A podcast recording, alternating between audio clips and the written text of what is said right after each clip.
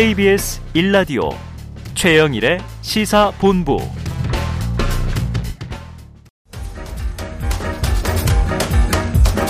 최영일의 시사본부 10분 인터뷰 네, 화제 이슈를 콕 짚어보는 10분 인터뷰 시간입니다. 자, 검찰이요, 이 서해 피격 공무원이 자진 월북한 것처럼 몰아가기 위해서 이 첩보를 삭제하거나 허위 보도 자료를 만들어서 배포했다. 바로 이런 혐의로 서욱 전 국방부 장관 그리고 김홍희 전 해양경찰청장에 대해서 사전 구속영장을 청구했죠. 자, 국민의힘은 관련해서 문재인 전 대통령을 조사해야 한다. 이런 주장을 하고 있고요. 민주당은 표적 수사다. 맞서고 있습니다. 자, 오늘은요, 더불어민주당 진성준 원내수석 부대표와 관련 이야기를 나눠보겠습니다. 자, 부대표님 나와 계십니까? 네, 안녕하세요. 네, 안녕하세요.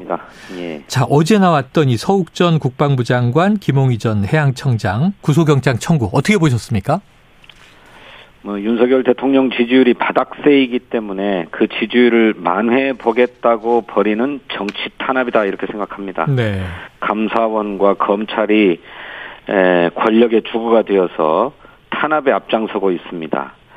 이 정보 당국, 국방 당국의 정보 판단이라고 하는 것이 과연 감사나 수사의 대상이 되는가 저는 의문입니다. 네. 어, 정보 판단이라고 하는 것은 조각조각의 정보와 첩보들을 확인해서 최종적으로 이것을 어떻게 볼 것이냐라고 판단하는 문제 아닙니까? 네네. 그런데 이런 판단이 전부 감사 대상이 되고 수사 대상이 된다고 한다면 정보 일선에서 일하는 사람들이 앞으로 어떻게 판단을 하겠습니까? 음. 그 판단이 안 되면 대응도 못 하는 거죠. 네. 네. 그런 점에서 이런 그 정치적인 의도에 따른 이런 감사와 수사를 벌이는 것이 오히려 국가의 기본 시스템을 망가뜨리는 어. 자충수가 될 수 있다. 저는 그렇게 네. 우려합니다. 자충수가 될 수 있다. 자, 그런데 또 공교롭게요. 마침 어제가 이 사건을 수사하는 서울중앙지검의 국감이었지 않습니까? 네. 검찰은 좀 이게 지금 말씀하신 대로 수사 대상이 되기 어렵다고 보셨지만 혐의 입증에 좀 자신이 있다. 이런 의미는 아닐까요? 뭐 영장 청구를 지휘하고 또 수사를 지휘한 장본인이니까 네. 뭐 그렇게 이야기하겠지요. 음. 어, 그것이야말로 이 권력으로부터의 독립성과 정치적 중립성을 준수해야 될 에, 검찰이 권력의 주구가 되었음을 스스로 자인하는 것이다 이렇게 생각합니다. 어, 그래요. 어쨌든 그 사건의 결론은 이제 재판의 결과로 네네. 결정될 것입니다. 사법적 처리 어떤 결론일까? 자, 그런데 어제 국감에서 이 송경호 서울중앙지검장 이 서해 서해 피격 사건을 어떻게 인식하느냐 질문에 대해서요. 공무원이 피격 소각되고 국가기관이 월북으로 단정한 사건 이렇게 규정을 했습니다. 어떻게 들으셨습니까? 그러니까요. 아까 말씀드렸던 것처럼 영장 청구를 지휘하고 수사를 지휘한 장본인 아닙니까? 네네. 송경호 서울중앙지검장이 네. 그런 장본인이니 당연히 그렇게 얘기하겠죠. 음. 어 그렇지만 그것은 어디까지나 검찰 일방의 주장일 아, 뿐이고 예. 사실이 그렇지 않다라고 하는 반론도 어, 여기까지 유지되고 있기 때문에 네. 결국에는 뭐 재판에서 결론이 나지 않겠습니까? 예. 저는 이 검찰이 권력의 주구임을 스스로 자인하는 것이다. 네. 그렇게 생각합니다. 자, 검찰의 일방적 주장이다. 자, 박홍근 민주당 원내대표가요. 이 국방위원회 비공개 회의로 공개를 다시 한번 촉구한다. 사실 이 사태 초기부터 민주당은 이 SI 자료 등을 포함해서 요거 공개하자고 얘기를 했는데 국민의힘이 회의로 공개 거부하는 이유는 어떻게 보십니까? 글쎄요, 그 서해 공무원 피격 사건이 발생했던 당시에 에, 국방부가 국회 국방위원회에 에, 사건의 경위를 상세하게 보고를 했지요. 네. 근데 이것이 다 아, 비밀로 비공개로 분류가 되어 있습니다. 네네.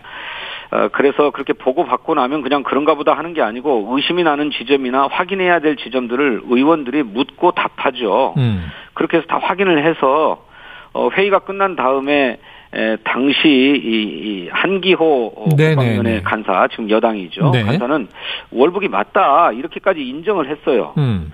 그러니 이 비공개 회의록이 공개가 되면 월북 판단이라고 하는 게 당시로서는 정당했다, 옳았다라고 하는 것이 입증되기 때문에 네. 공개를 거부하고 있는 게 아닌가 아. 그렇게 생각합니다. 예, 알겠습니다.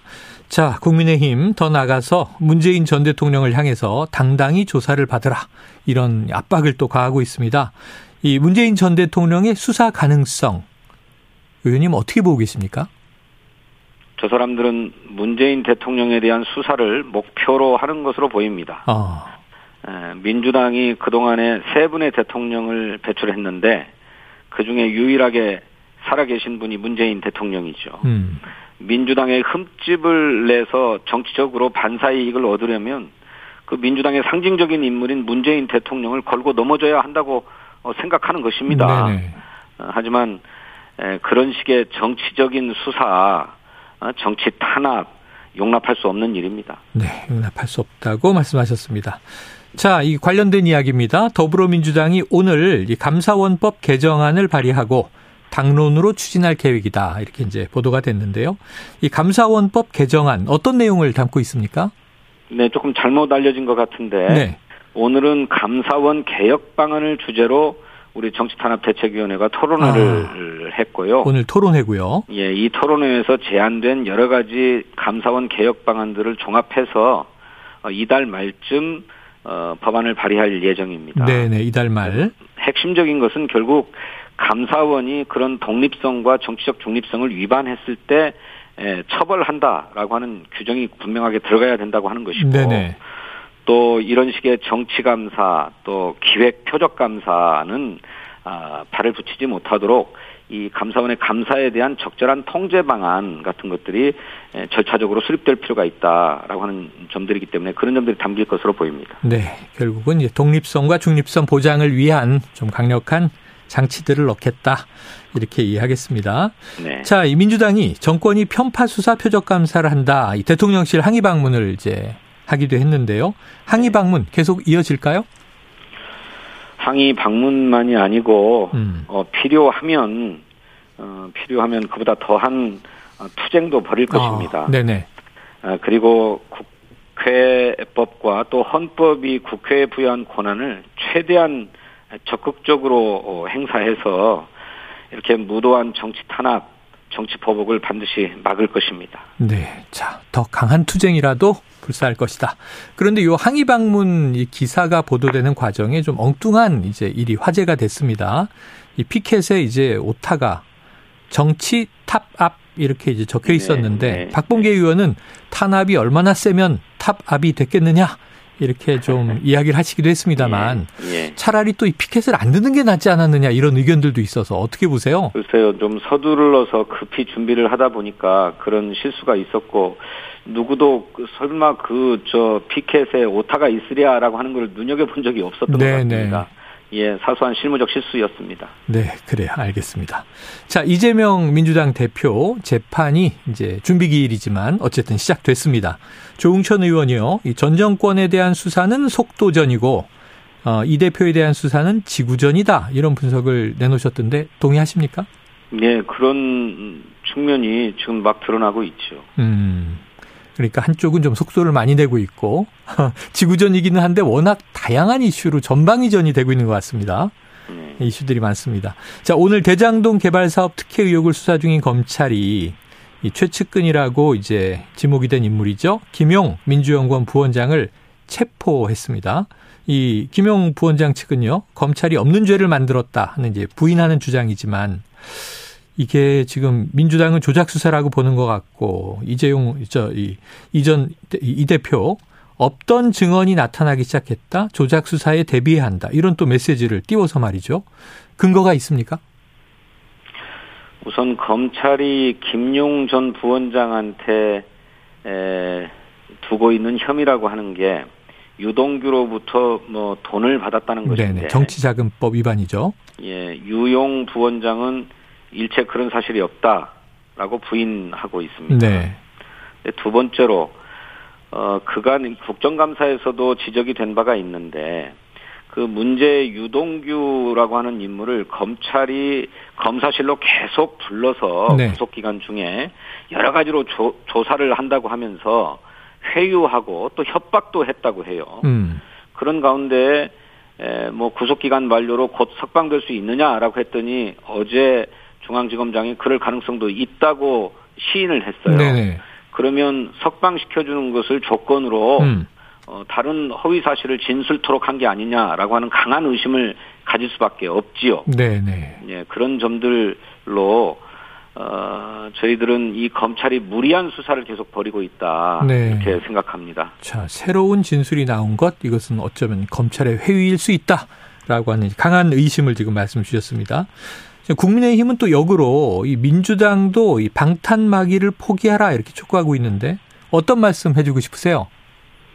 정부 여당의 이런 부당한 이재명 죽이기에 민주당이 맞서 싸우는 것은 뭐 당연하고 마땅한 일입니다. 음. 오히려 야당 대표에 대한 이 정치 음해적 수사 즉각 중단할 것을 촉구합니다. 네, 중단을 촉구한다. 자, 이게 국정감사 초기만 해도 민주당에서 김건희 특검법 이거 이제 한, 한참 추진하는 얘기가 나오다가 지금은 좀 잠잠해진 분위기여서 이 특검 추진 여부 어떻게 생각하고 계십니까? 지속적으로 추진하고 있습니다. 언론이 관심을 안 두고 보도를 안 할 뿐이지 네. 민주당의 입장은 변함이 없습니다.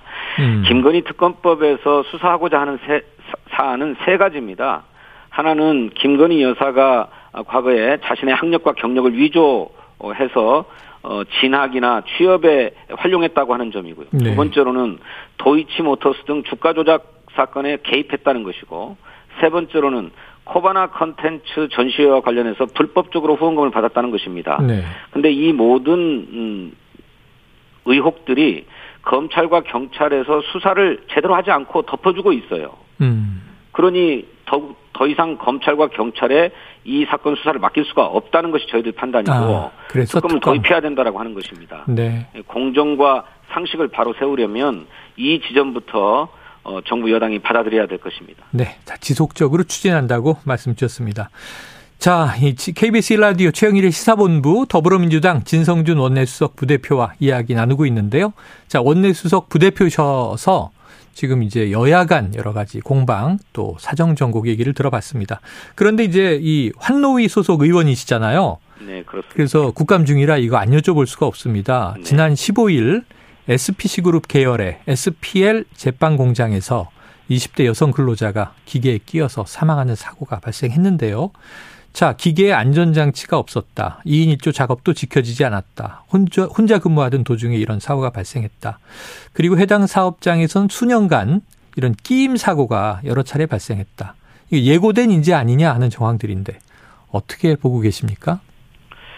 예, 우선 무엇보다도 참 참혹한 심정입니다. 네. 어, 유족들께 너무나 송구하고요. 그래서 어젯밤에 에, 현재 조문도 다녀왔는데 아, 네네.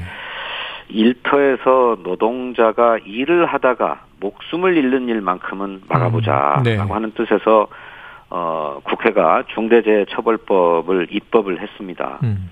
근데 그럼에도 불구하고 이런 안타까운 사고가 계속 반복되고 있어서 어, 너무나 처참한 심정입니다. 음. 예, 이거 어떻게 에, 산업재해 이 안타까운 목숨들이 쓰러지는 일을 막을 수 있을까 참으로 고심스럽습니다. 네. 바로 이 다음 주 종합감사에 이 강동석 SPL 대표가 국감 증인으로 채택이 됐더라고요. 네. 좀 어떤 문제를 집중적으로 파악하실 예정이세요? 예, 무엇보다도 그 작업 현장에서 안전 조치가 충분했는지에 네. 대해서 어, 우선 확인해야 하겠지요. 아까 말씀하신 대로 기계에 안전 장치가 어, 없었다라고 네. 점. 또 2인 1조로 작업을 하도록 수칙이 안전 수칙이 정해져 있는데 네. 그렇지 못했다는 점. 네. 또 이런 일들이 반복적으로 일어나고 있다는 거예요. 음. 어, 이번 사망 사고가 있기 일주일 전에는 손이 끼이는 사고가 똑같은 현장에서. 있었다고 하는데 이런 일들이 반복적으로 일어나는 것은 전반적으로 어, 회사의 안전 조치가 미흡한 게 아니냐라고 네. 하는 것을 입증해 주는 것이기 때문에 음. 이런 점들을 최우선적으로 확인하게 될 것입니다. 네. 자, 이런 게 정말 민생 관련인데 좀 집중적으로 이 개선 사항을 만들어 주시길 당부드리고요. 네. 환노위 환노위여서 요 끝으로 하나 여쭤보겠습니다. 네. 이것도 좀 엉뚱한 일인데 김문수 경사노위 위원장 국회 네. 모욕죄로 고발을 하셨잖아요. 네. 근데 이게 실효성이 있겠느냐? 이게 처벌 전례가 없다 이런 얘기들이 나와서 어떻게 보십니까? 처벌 전례가 아주 없는 것은 아닙니다. 네. 그동안에 국회가 국정감사나 청문회에서 위증을 한 혐의로 어, 78건을 13대 국회 이후부터 지금까지 통계를 음, 내보니까 네네네. 78건을 네네. 고발했더라고요. 그중에 유죄 판결 받은 게 13건이었습니다. 아, 예. 그리고 국회 모욕은 주로 증인이 출석하지 않았을 때 국회를 모욕한 것이다 해서 아, 고발을 했는데 네네. 에, 이것은 36건이 고발이 되어서 유죄가 한 건이었습니다. 네. 그러니까 국회 모욕죄 처벌을 불출석을 사유로 한 것은 어, 좀처럼 처벌되지 않았는데 음. 이번은 뭐 위증도 있습니다만 국회에서의 진술이 국회를 정면으로 모욕한 사건입니다. 네. 이걸 가지고 모욕죄로 고발한 것 하는 것은 처음이기 음. 때문에 네. 에, 법원이 어떻게 판단을 할 것인지 또 수사기관인 검찰은 어떻게 판단을 할 것인지 네. 예의 주시해야 될 것이라고 봅니다. 알겠습니다. 지켜보도록 하죠. 의원님 오늘 말씀 여기서 정리하겠습니다. 고맙습니다. 네, 감사합니다. 예, 지금까지 진성준 더불어민주당 원내수석 부대표였습니다.